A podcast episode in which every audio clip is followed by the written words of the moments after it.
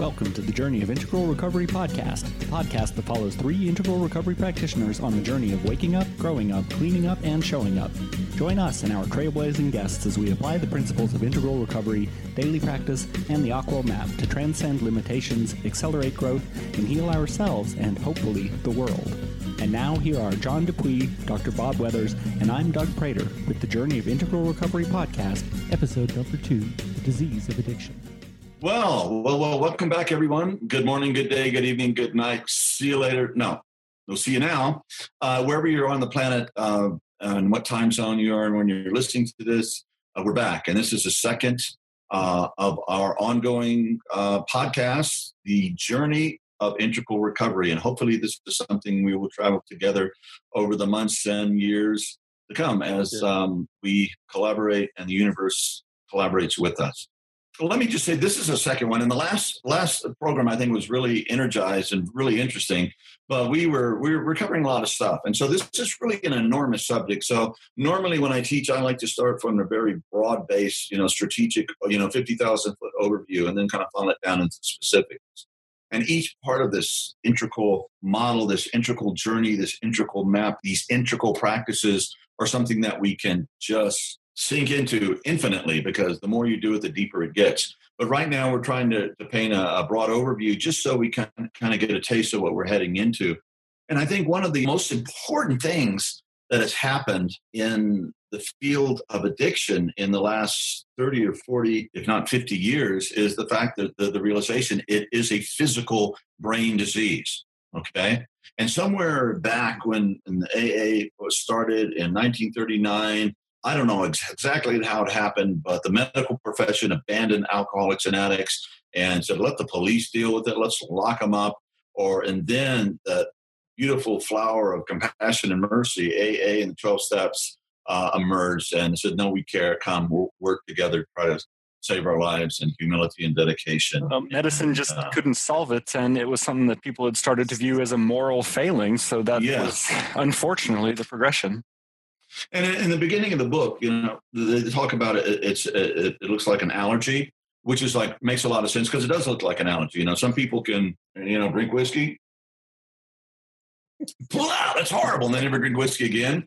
And some people can drink whiskey. Oh, that's kind of nice. And some people drink whiskey and they can't stop drinking whiskey, like an allergy. You know, why do some people? Why can some people drink and other people not drink? Like, yikes! I don't know. I really don't quite know that. It does, however, seem to be genetic and that comes from not just studies that I've read, but just talking with hundreds of students over decades.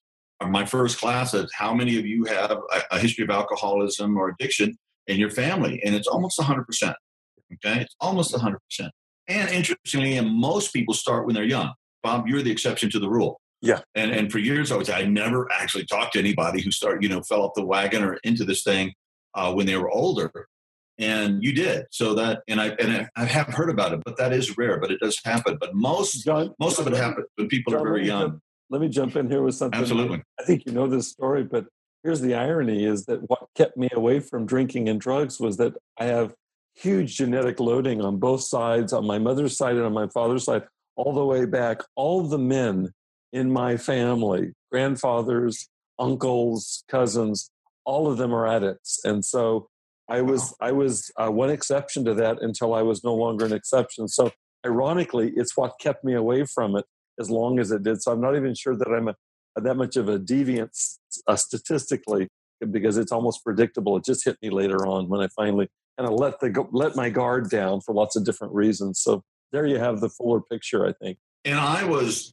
falling off the wagon into the deep end of addiction. And I read about it. My best friend uh, became a heroin addict and relationships were breaking up and i got into kind of a fundamentalist really structured christian yeah. thing when i was 14 completely saved my butt from from alcohol. I did so i almost through my whole adolescence i didn't do any drugs or alcohol so i was protected by that religious structure which turned out to be a really rotten structure. But you know looking back in retrospect the good part was is that i didn't uh, it kept me clean for many years yeah. informative years. It was really really useful. So but let's talk about this disease thing even before I'd heard of Integral, when I was just starting to do this, there was a doctor who lives up in Salt Lake City, and I'm in southern Utah, a Dr. Kevin McCauley, and he has really popularized this whole idea of it is a brain disease, and it's really he has a what is he has a uh, a. Pleasure Unwoven. Pleasure Unwoven. So good. You Yeah, and they, great. they did this, this was a minor budget, and it's just so humorous and it's so beautiful. They're driving around southern Utah and and going through this thing and really spelling it out in a way that's really compelling. So I really recommend that. Big big kudos to Dr. Yeah. Uh, McCauley. Yes. But this is a deal. Back in back in the fifties, there were these famous experiments called the Olds experiments, and they were trying to find out what in the hell is going on with addiction. Why do people, you know, just drink themselves to death or drug themselves to death and have these huge personality changes and go crazy and da da da da? What's what part of the brain? And so they use mice or rats. Bless them. They're little mammals that people seem to feel okay doing that stuff with. And they took these fellows, and they have a triune brain uh, like us, smaller, a little more primitive, hopefully. Try And they started- the, they- uh, the three parts. Yeah, yeah, yeah. The, the the kind of the primitive reptilian, uh, the limbic system, and then the the, the free, uh, the frontal cortex, and it's really a map of of evolution. It starts the the earliest part of the brain is back here with our earliest ancestors and reptiles, and it moves up into mammals and emotions, and then it moves into the more evolved kind of human. You know, all the stuff that we do, are rational and beliefs and, and art and mathematics and science and all the stuff we do as humans that are pretty distinct from other creatures for the most part, although they're finding out apes are a lot more capable, our closest ancestors, and dogs. Oh my God, don't get me on dogs. They're brilliant. But anyway, so let's get back to Dr. Olds and the rats. So they started out with these super thin little needles injecting, uh, and the drug that was chosen was cocaine because it's fast acting. Any of you guys have used coke, it's like, oh yeah, oh better do some more, and, and the and the and the fun begins, right? So they would use that, and they expected to find, you know, the locus because of, you know, the behavioral changes, all the weird stuff, and this is generally supposed to be the controlling part of the brain that you know you can move throughout and catch a bus and repress your urges or whatever it might be. That's supposed to be the part. Well, they found nothing. Nothing happened. Then they went to the limbic system, which was deals with emotional life, and they thought they were going to find it there because of the we talk about you know the Dr. Jekyll, Mr. Hyde. One of the not always, but often you see this radical personality change. And I don't know in your guys' history and everything, but you know a really cool guy mm-hmm. turns into a raging you know, Oh yeah. Oh you yeah. know, Yeah. and you do things you would never do, whether sexually or just violently or rudely or stupidly or whatever that is. Yeah. So, and, and they were in the limbic system and they didn't see nothing happen. Darn, maybe, you know, who knows? And so then they went to the earliest, the reptilian brainstem, the, uh, the reward system, you know, where the brain rewards uh, like evolutionary, really necessary things, okay, like food and flight and fight, defense and procreation and all these these basic urges and you know all of these things are great. That's why people hunt. You know, you shoot the animal and it's like some ancient ancestral thing. You know, blood in the forest. And, ah, you know, you get this big rush. Or sports or contact sports or tennis or martial arts. These these things are really you know they're dopamine floods the brain. And so when they they put the cocaine into this part of the brain, all of a sudden the mice were like, Boing, you know, and they started, you know, they it was active. It you know, game on. The cocaine was affecting them, the heart, everything. And then very quickly, these mice became addicted, and they started setting up things where the mice could control the input or the the injection into their brains directly. If they flicked the little thing with their feet, and they were like, "Bam, bam, bam, bam." and then they would start doing things. Well, they first of all they found they would starve to death just to keep the cocaine going. Yeah. So they wouldn't eat. They just keep cocaine, cocaine until they'd actually starved to death. And then they started putting electricity under the floor where they'd have to go. And they started shocking them. And they still go back or heat. And they still go back to keep the, the cocaine going. You start, okay, these mice are addicted to cocaine.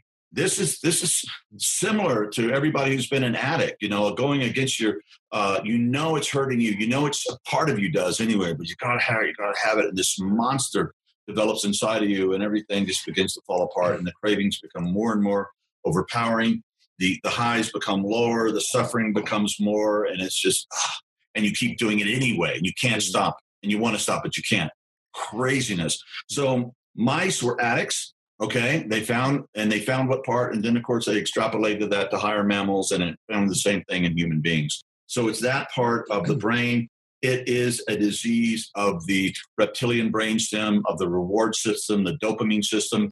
And what happens is soon uh, in, in the beginning of, of the addiction, when your brain is still somewhat healthy, and maybe addicts, we'll talk about this later, you know, have a predisposition because maybe you're a quart low or a few ounces low of dopamine and serotonin, you don't feel good in your own skin anyway. So they found where it was in the brain and that it, if, if rats or mice can become addicts, so what does that say about human beings? And before you said, oh, it's an addictive personality or this or that. And uh, I think Alcoholics Anonymous, I mean, the whole kind of meta message underneath that is that it's something shameful. You're a bad person, a weak person, and we can't let that out on the streets mm. because people will think less of you. And the truth was, people did think less of you. And there was definitely a need for that container and that safety and that, that anonymity, but you don't see that with cancer victims or you know, people wounded in the war, you know, hi, we're wounded anonymous, or, you know, we're cancer victims anonymous, but it was alcoholics anonymous or cocaine anonymous because it seemed to be something shameful. So, anyway, what Dr. Olds discovered, it was a physical disorder of the, the functioning of the brain. And um, the more you use the drugs, the less dopamine and the less serotonin, like the satiated, feel good in your own body, uh, be satisfied, was available. And so you're using these pseudo dopamine uh, to reinforce it. And the more and more you use it, and, and then the survival part of the brain, the, the activity that produces the most dopamine is the one that's considered the most important. So as the brain gets flooded with this stuff, it's saying this is more important than sex, this is more important than food, this is more important than family, than God, than country, than anything. And it just becomes the overwhelming, growing obsession until the whole system collapses. And that's so important because it's not a choice at that point. What's going on is, like you said, it's hijacking that system. It cannot be a moral failing because you are not in control of it. It is overriding your ability to make decisions about what's important to you. That artificial dopamine stimulation is just a seeking and it becomes something that you're doing for purposes of survival, even when it's making you miserable, even when you know it's killing you, even when you feel terrible for hurting yourself and the people around you it is it is not something that you can break easily without addressing the fact that there's something physical going on there and that there shouldn't be mm-hmm. shame around admitting that or addressing that that's um really one of the things that i hope we can share and and spread and emphasize through this mm-hmm. podcast and the other work we're doing to change mm-hmm. that perception because the shame around the disease, the shame that people are made to feel for having it is a huge barrier to actually getting better and doing meaningful work to, to heal the damage not only to your body but to your relationships and the world that the disease has caused. So i'm really glad that you mentioned that. Even being exposed to that information can help relieve that shame and start the healing process for people who have experienced it. Yeah, I, I want to uh, dovetail with with what you're saying, Doug. Uh, just this past Wednesday, I lead a men's group uh, at a local treatment center, Beginnings Treatment Centers uh, here in uh, Orange County. I lead it every Wednesday, and this past Wednesday, this particular group we address shame and stigma around addiction. That's the topic of the group as uh, the two most significant barriers to sustain successful recovery. And uh, a mm-hmm. primary means in which I address this is by bringing in good information, like what John is mentioning right now. And I had a client, I can picture him clear as the bell. About midway through the group, he looked at this big, his eyes were wide open, and he said, I'm having an aha experience. And it was just the awareness. John, it could be just exactly what you said right now about the Olds experiment. When you can make that transit from only feeling like you're a moral failure into there's something going on biologically and I'm not hopeless. Uh, I've, I've, actually there, there's some steps I can take to address this, but that underneath all of this is is is the the commandeering or the hijacking, as you put it, Doug, of the brain. It's a very different entry point into um, looking and understanding addiction, and also in terms of beginning to move towards recovery. And it's not just theoretical for me; it's not even clinical for me. Doug, you can probably resonate with this part of why I got into studying the addiction of the brain is I realized I've got to find some place out of the hellhole I'm in of self stigmatization. That's really what psychology calls shame, is where we stigmatize ourselves. It's where I, I bought what's societally, culturally out there. I bought what I had inside of myself in terms of violating my own moral values and so on. I needed, I know I needed another standpoint, and I was starting from scratch. I was actually starting from less than zero. So, John, the information you're providing right now uh, saved my life, and I think that it saves the lives of other uh, addicts early in recovery that we're working with. Doug uh, is to provide this information. You probably have your own version of it, but uh, this is this is like holy writ to me. Some people get inspired by the Bible. I get inspired by neuroscience. well, that that could be, you know, that could be very well, you know, the, the mm-hmm. scripture are part of the scripture of our time yeah. because it's, it's yeah. changed everything. You can't have a discussion about sports, religion, psychology, politics, anything without bringing the brain into it. If you're going to have something that uh, you know that's deeply informed, so it's huge. I have to tell you a story, uh, you guys, is that when I started graduate school, I started in the fall of 1979. My first advising professor in graduate school was right back from Russia. He'd been studying for the last several years with Alexander Luria, at that point was the world's most famous neuroscientist, was this guy's teacher. My professor was Lawrence Vladimir Majovski. So you can kind of get the connection there. So this is my first professor. My first course in graduate school was a six hour course every Monday in neuroanatomy and neurophysiology. Every student in the course besides me had been a pre med major that decided to go into psychology. I had been a drummer before I went to psychology, so I scrambled. We looked at slides of sheep brains to understand brain structure in that course. But I can still remember that course. The conventional wisdom, for example, this was before there was any notion of neuroplasticity. So the idea that a brain can change over a lifetime, the conventional wisdom, this is like cutting edge neuroscience, is that the brain stops developing in any meaningful way in terms of developing new skills uh, intellectually, let's say, around age 25. That's all been overturned in the last 20 years. this is all pre-brain scan. There weren't any, there were whatever means there were, but there wasn't anything like a CAT scan or a PET scan or a functional MRI. And so it's really radical what we're talking about. John, you're citing the Olds experiment from the 50s. But look at what's happened in the last 20 years to really underscore the, uh, the salience or the importance of the brain and understanding neuroscience in all domains, but particularly with addiction. It's like we know stuff that literally was not known. And I'm, I'm a exhibit A. When I started graduate school, most of what I studied in terms of the premises of neuroscience have been overturned by the last 20 years. Pretty humbling, but also liberating. Yeah, you know, they've actually seen uh, that that cocaine addiction, for example, they can track it and see it actually begins to change yeah. the genes, yeah, genetic uh, thing. on the other, the good side of the story, recovery begins yeah. to change the genes in a positive way too. So this is very, it's very uh, plastic. Yeah, just you know, when we're all we're talking about you know organic and holistic things to say the brain is plastic, it's like you know, you think of Dustin Hoffman and then what was it? Uh, Rain, rain. rain. no, no, no, no. It was in the '60s. Oh God, his biggest movie, uh, Mrs. Robinson. Oh yes, uh, The Graduate. Right. Okay, we just dated ourselves. You know, every probably your generation comes The Graduate and everything. Anyway, he's just he's just he's a young college student graduate coming back, and he goes into this, all these upper middle class rich guys are partying, drinking, and he walks in and guy gets some plastics plastics. You got to get into plastics. and he's like, anyway, so yeah, to say the brain is plastic means it's very changeable and evolvable from moment to moment. The brain is just this dynamic system. And we can crash it really quick, or we can rebuild it and make yeah. it function at higher levels than we ever imagined, even into our very late years.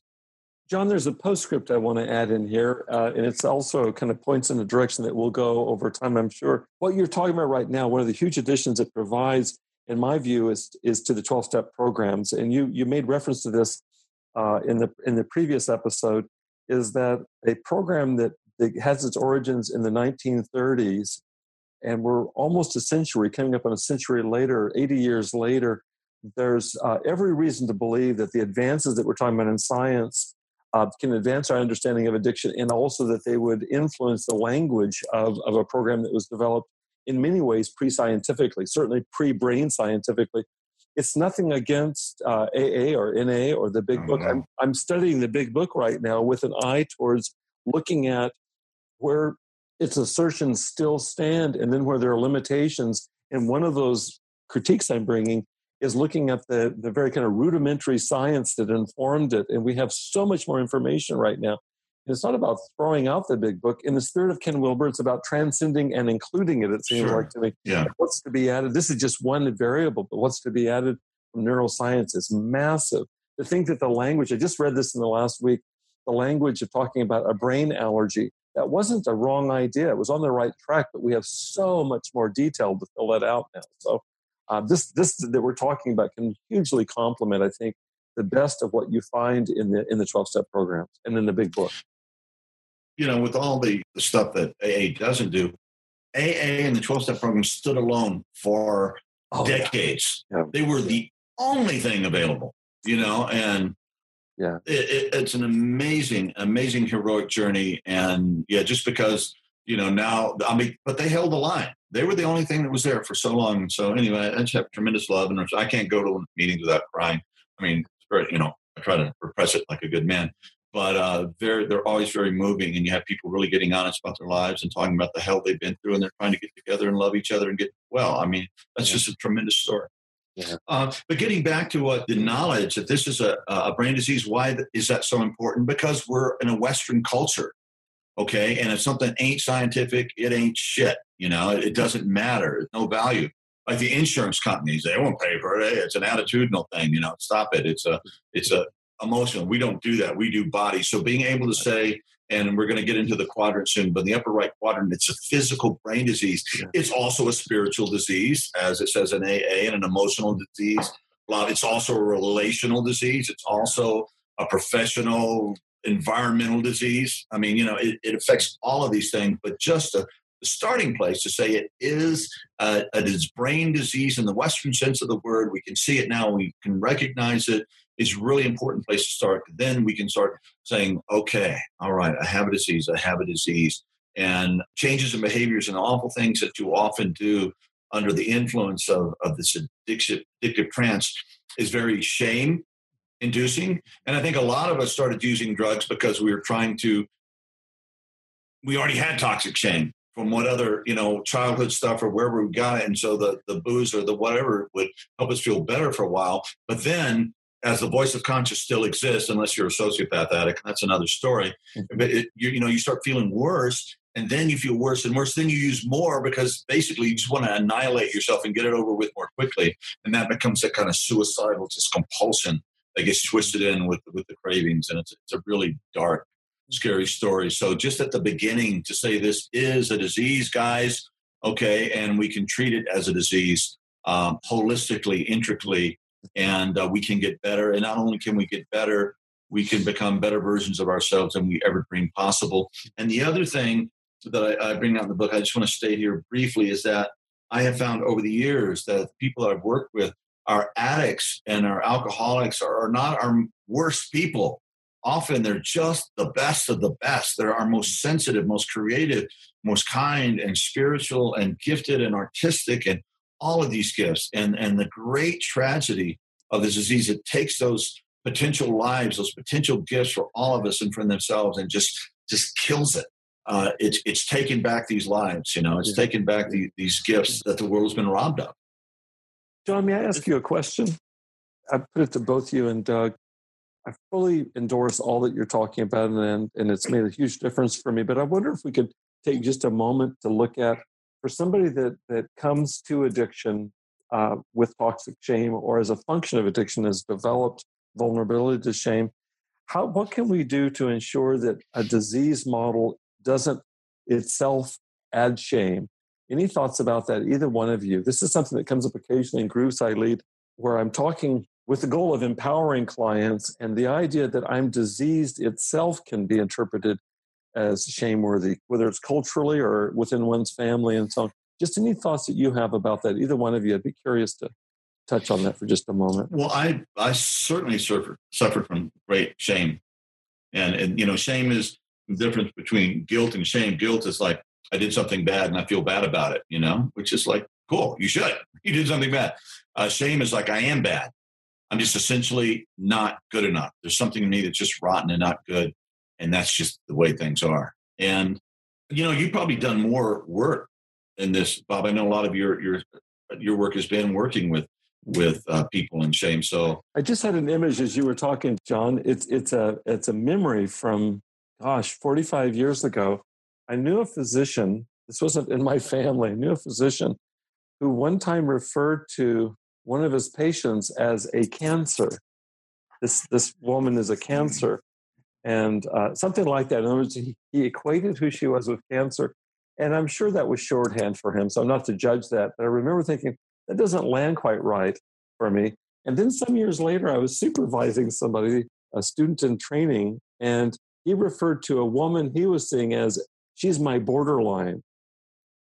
And that was the second time I had this reaction. I thought, you know, calling somebody a cancer, somebody, calling somebody my borderline, what's entailed in that? And maybe it's implied in what you were just saying the distinction between guilt and shame is that if I have a disease, if I have alcoholism or if I have addiction, that's a different move than I am.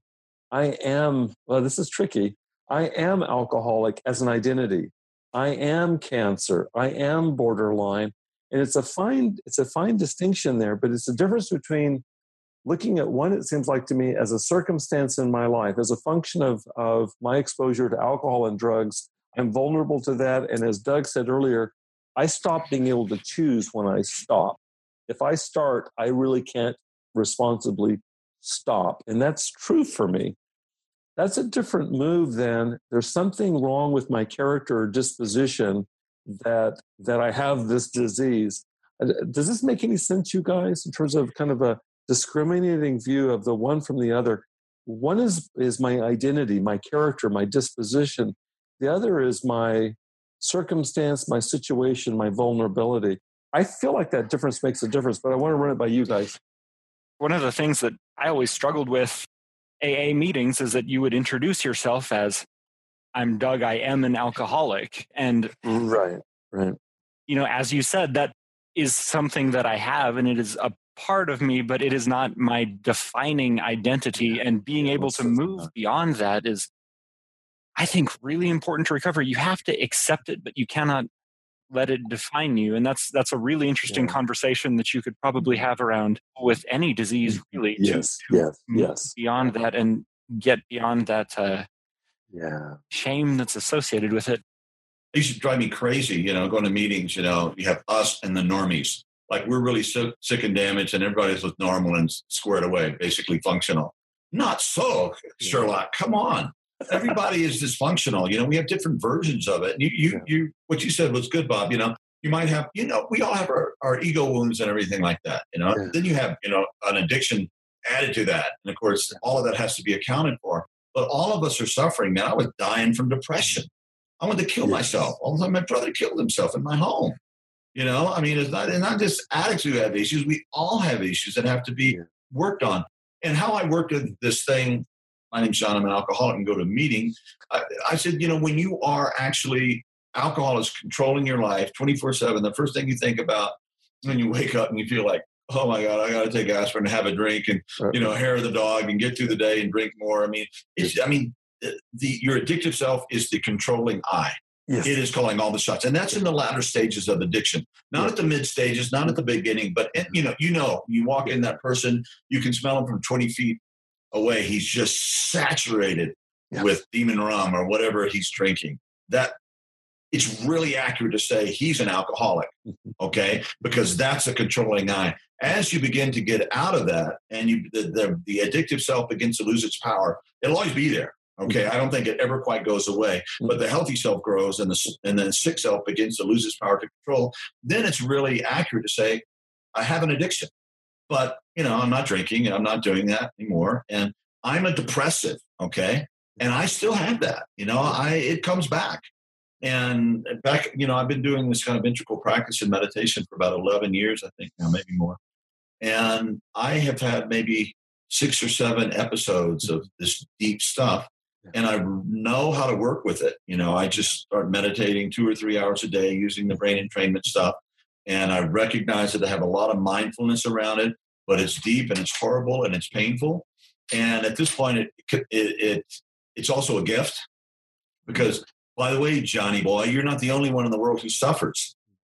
Ooh, people are suffering, and you can get in touch with that, and you hold that in your own suffering and realize you know, how many people who've lost their homes and their family been killed in war or starved or this or that or starving to death right now are not feeling grief and despair and depression. It's like we all are, you know, at some level. And at that point, of compassion, once it's accepted and once it's completely just embraced, hopefully with an expanded level of consciousness where you can hold it in this bigger, uh, infinitely loving, you know, sea of consciousness that the mystics and that we experience in deep meditation and prayer. You can hold that, and then from that compassion, which comes from the, the Latin to suffer with, begins to emerge. And so depression has been my gift. Changed my life, you know. Yeah. I was a pretty cocky young man, all you know, full of all my neurotic shame and everything. But I presented. A lot of people thought I was pretty arrogant. Maybe they still do. I don't know. But I was crushed, and I still get that. And when I feel it coming on, I totally can sense it because it's it's also a somatic thing for me. It's not just negative ideas. It's just this heavy, heavy thing, and it comes back, and I deal with it, and it keeps me keeps me grateful, keeps me humble, keeps me you know in the game, keeps me practicing, keeps me uh, from being hey I found the answer to happiness and the cure for all your stuff, you know, some kind of bullshit thing. No, we'll continue to suffer and you'll continue to have issues and your loved ones will die and you will get old and all the, you know, all the human stuff. But it changes the game with practice and depth work and and our connection with with source, higher power, God, spirit, however you want to say that. So and, and eventually it becomes a gift. Yeah, this really kicked my ass and blah, blah, blah. But if we work with it, we can really transmute all that suffering in a humble way that that it becomes a source of source of our our, our spirituality and our how we behave and who we are in the world. John, I really appreciate what you said there.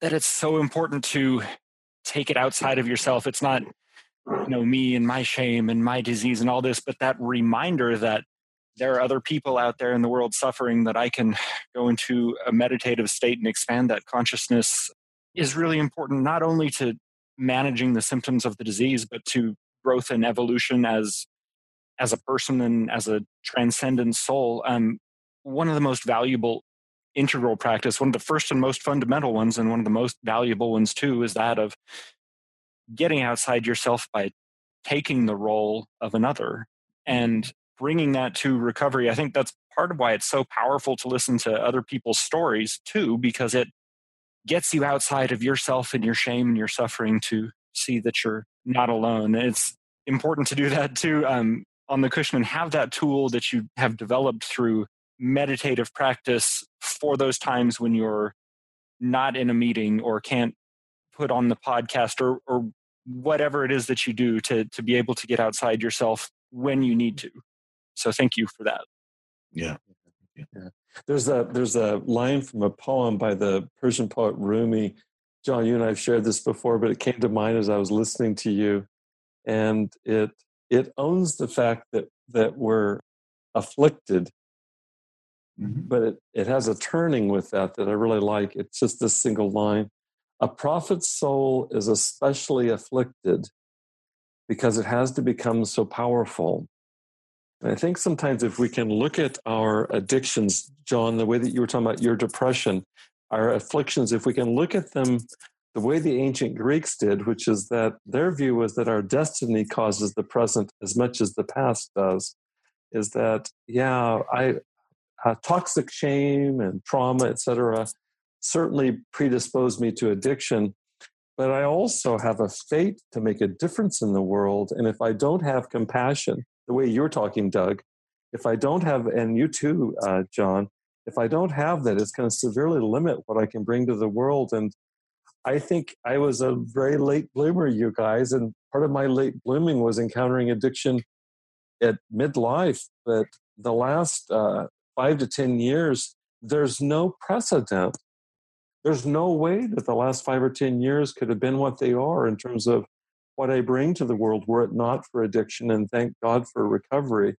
And I think about that often. I taught psychology for decades uh, with a good heart, with a fundamentally good heart. But I'm so aware of what I missed in my teaching because I was not this acquainted with grief, this acquainted, this acquainted with yeah. with uh, uh, suffering, uh, this acquainted with humility. And so when I open my mouth now, it connects all the way down to places that were not even accessible before what do they call it in uh, in the uh, Latin the happy fault. What is it? Felix, yeah, the, the, Felix, the Felix yeah, Felix culpa, the happy Felix. sin. Somebody mistranslated it. Yeah, but the, the fatal flaw, and it's where it's yeah. where pathology yeah. becomes path. Yeah, Your darkness and suffering becomes the the journey through that. And and there's a there's a great book, Spiritual Bypassing, by uh, Robert Augustus Masters, a brilliant book. Mm-hmm. And he says that any spiritual path, any psychology that avoids the suffering, avoids the pain, avoid is nothing but uh, pathology waiting to be born. You know, it's split off and it's a premature enlightenment. You know, let's just like step off the wheel of karma and dissociate and and be in the bliss and light. And it's like in all all the true paths lead you into the darkness. And if you take the, the story of Jesus and the crucifixion, not as a literal historical thing, but it might have been. I don't know. I wasn't there. But uh, some people said that. So anyway, let's not get into that. But the fact that, that Jesus had to willingly submit to like this most horrible death you can imagine and go through this crucifixion and torture and death. And that's really what it feels like sometimes in practice when we're in the depths of our despair. I mean, I've just been to some places where the suffering absolutely, I just disappear into nothing but suffering. And I think, well, it's over there's no way, you know, Humpty Dumpty can be put back together after this. And sure enough, Humpty Dumpty does get put back together, but in a way that's like when, when they come through it, you feel like, you know, you've been taken apart and everything's been cleansed and purified. And you come through with great, great connection and humility and compassion for others and yourself. I mean, it's a tremendous thing but and it's like that crucifixion. And of course, in the story, he gets taken down from the cross. He goes underground and deals with all the shadow stuff of the whole human race, and he comes back in a way that's an enlightened being that has a whole new, you know, energy and and body. So you can say that is a beautiful wisdom story of what has to happen in order for the resurrection into this next version of ourselves. And I think um, I think it happens a lot. I think we progressively die and are reborn into higher versions of ourselves. And if it was just once for over, it'd really be nice. But in my experience, we're called to constantly be dying and be being reborn over and over. So in, in this life. There's, there's a tricky piece here, you guys, and I want to uh, ask you what your thoughts are about it. And my thinking is changing about this, even related to one uh, instance this week at the treatment center.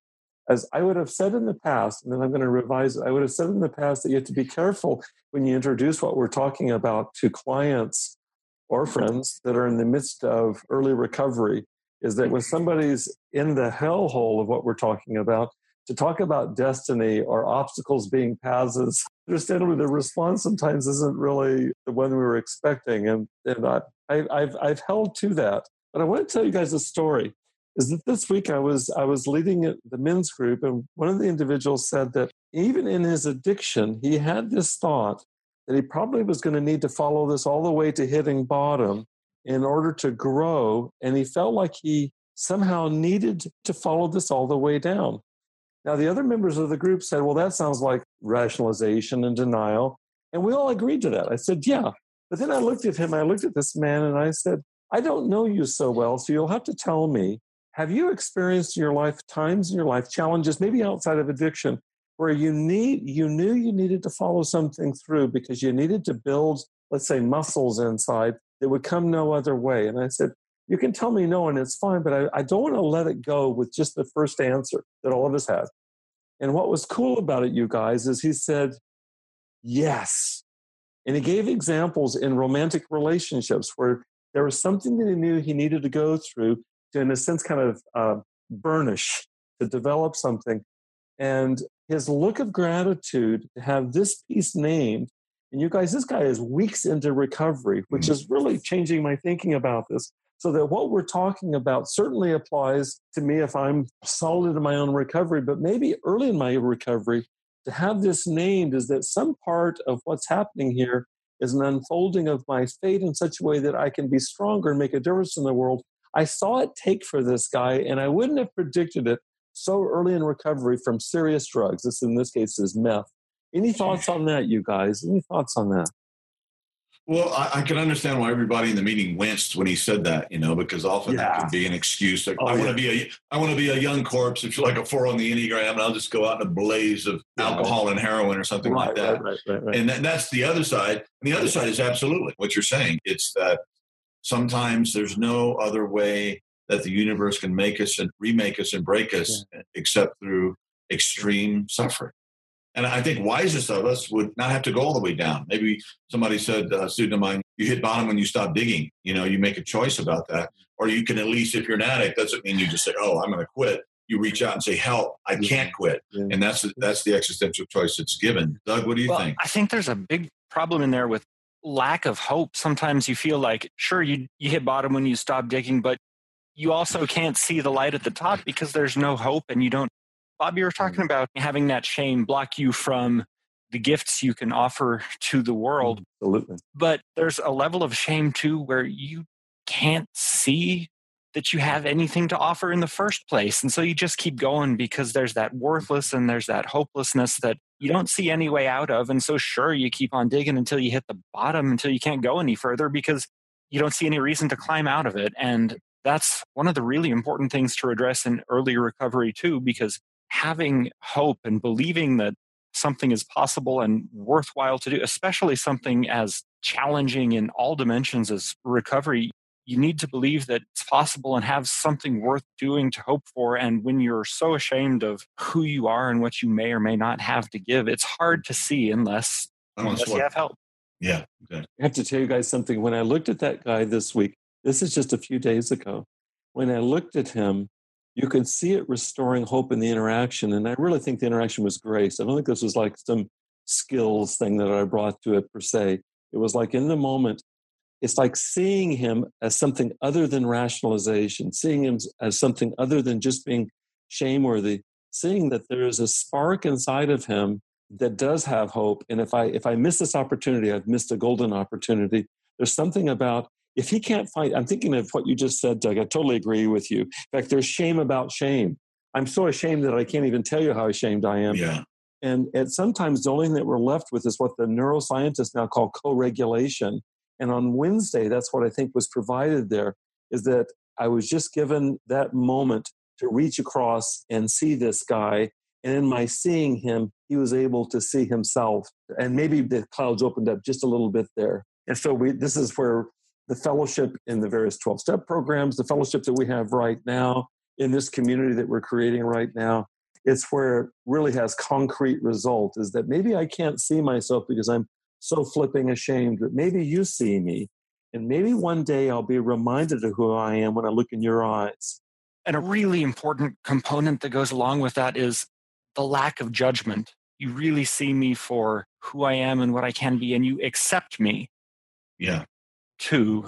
That's just bedrock to overcoming that shame and starting to change. Yeah, and you may have to see that in the eyes of another yeah. before you can see it in yourself. And that's a true with early recovery. It's like you're going to have to have some good, healthy auxiliary egos and loving egos around you just to hold you and, and to get you through that first stage because it's just so crippling and all your strengths and all your virtues and all your courage and all your nobility and all your love has just been battered and beaten in the ground. I'm talking about late stage addiction. As we said, it's progressive. You know, it doesn't start out like that. But at that point, you have to mm-hmm. say, help, and I'll do whatever I have to do. And you guys tell me what to do because I just don't even know anymore. I know I can't use, that's for sure. I, I, I, do an exercise sometimes. It just comes up spontaneously for me with this men's group. And it, it's inspired by Mother Teresa. Is that what I'll say in the group is I'll say, can you guys look at each other and do something that I do sometimes when I'm looking at you? Can you look at each other and imagine me or other guys in the group when they were five or, or whatever age you can imagine where you would see John and Doug and Bob as little Johnny, little Dougie, little Bobby as just innocents. And they can do that. They can do that. They can look at each other. I mean, I'm sitting in a room with guys that are tattooed and pierced and drug addled, that toll that's taken on their bodies, our bodies. And we can get back to that beginner's mind approach. It's what Mother Teresa said is that when she was in Calcutta working with the lepers, that she saw Christ in every one of their eyes. I just mm-hmm. like that's really left a lasting impression on me. Is that if I can see this addict in front of me, or if you can see the addict in front of you that is me, and if you can see Christ in my eyes, if you can see that five year old Bobby in there, that's pre-addict, that is that innocent. You've made a major step towards healing me. The psychoanalyst Heinz Kohut said, every one of us wants to be the gleam in our mother's eye. It's like, can I be the gleam in your eye? And the gift that you give is of non contingent or it's unconditional love and acceptance and value, that itself is transformative, isn't it? And I can take that in, I can internalize that with some practice. I begin to see myself the way you see me. It's easier, I think, in the beginning to begin to see that in others. You still don't quite believe yeah. it in yourself. Oh, absolutely. And that's really, you know, and it's interesting how this conversation about addiction is leading us to some of the deepest levels of, of human experience and consciousness and healing and ultimate meanings. And it's amazing. You know, that's the gift of this disease. It has taught us so much. And, you know, talking about getting back to the five year old, when I would take my students out to the wilderness, you know, about week four, these thugs and addicts and rebellious, hateful, pain ass teenagers would just start turning into some of the most marvelous people you've ever met on the planet. Oh my God. Mm-hmm. You know, if you plant these guys in the right seed, they yeah. bloom. And I just felt so much love and respect. And at that point, they knew, even though I was boss and blah, blah, blah, blah, they knew I loved them. They could see it in my eyes because I did. And they would be truly transformed. Of course, the scary damn thing was, yeah, eventually had to send them home. So you have these new little saplings that are starting to grow. Still the work. Still the work. More to follow on that as well. Hey, everybody, thank you for hanging in there with us. Doug, you want to tell them anything about the follow up or how they can contact or send in questions, etc.? If you like what you're hearing so far if you if you want to join more i would encourage all of you to become a part of this community and share in the journey with us. Subscribe to the podcast click uh, subscribe here on the webpage integralrecoveryinstitute.com slash podcast. Thanks brilliant. Thank you hey, john. God bless. Namaste everybody Thanks for joining us for this episode of the Journey of Integral Recovery podcast. If you enjoyed today's episode, visit us on iTunes and hit subscribe for a new episode every Friday. While you're there, you can help others share the journey and the joy of integral recovery by leaving your five star rating and a quick review. We're grateful for your support, and we'll see you next time on the Journey of Integral Recovery podcast.